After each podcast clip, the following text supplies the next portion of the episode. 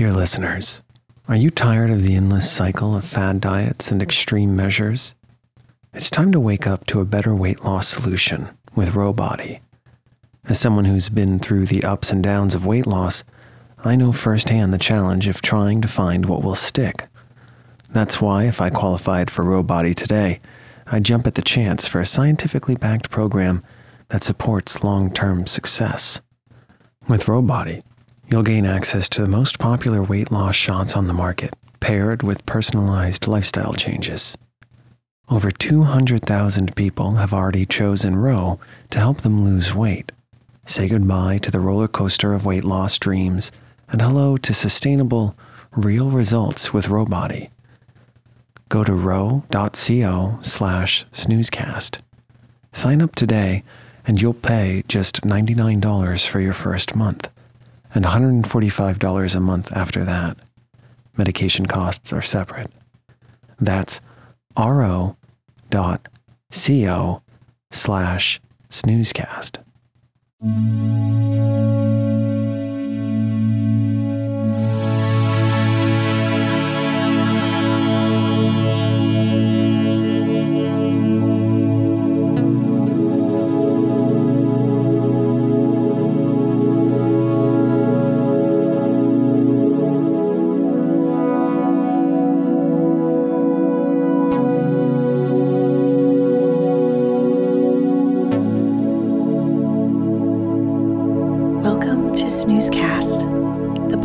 Designed to help you fall asleep.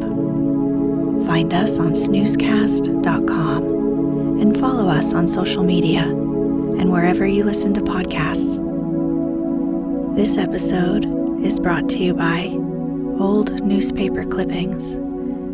Tonight, we'll read the opening section from From the Caves and Jungles of Hindustan written by Helen Blavatsky and published in 1883. Madame Blavatsky was a Russian occultist and philosopher who traveled around the world, including India, before moving to New York City. She co founded the Theosophical Society in 1875 and gained an international following from the esoteric religion that the society promoted. Madame Blavatsky was a controversial figure, championed by supporters as an enlightened guru and derided as a fraudulent charlatan by her critics. Her theosophical doctrines influenced the spread of Hindu and Buddhist ideas in the West, as well as the development of Western esoteric currents like the New Age movement.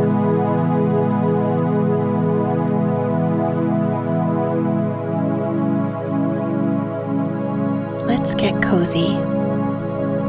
Close your eyes. Relax your body into the softness of your bed. Now, take a few deep breaths.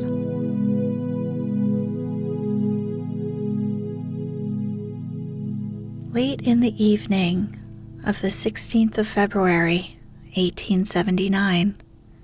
After a rough voyage which lasted 32 days, joyful exclamations were heard everywhere on deck. Have you seen the lighthouse?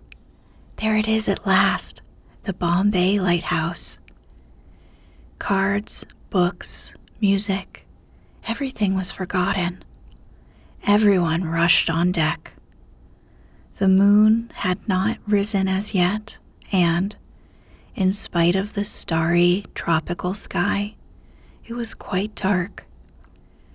The stars were so bright that, at first, it seemed hardly possible to distinguish, far away amongst them, a small fiery point lit by earthly hands. The stars winked at us like so many huge eyes in the black sky, on one side of which shone the Southern Cross. At last, we distinguished the lighthouse on the distant horizon. It was nothing but a tiny, fiery point diving in the phosphorescent waves. The tired travelers greeted it warmly. The rejoicing was general. What a glorious daybreak followed this dark night. The sea no longer tossed our ship.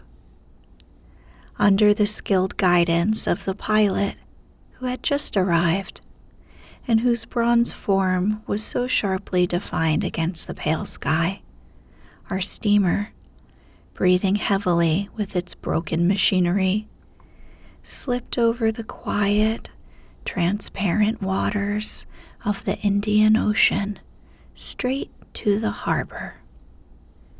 We were only four miles from Bombay, and, to us, who had trembled with cold only a few weeks ago in the Bay of Biscay, which had been so glorified by many poets and so heartily cursed by all sailors, our surroundings simply seemed a magical dream.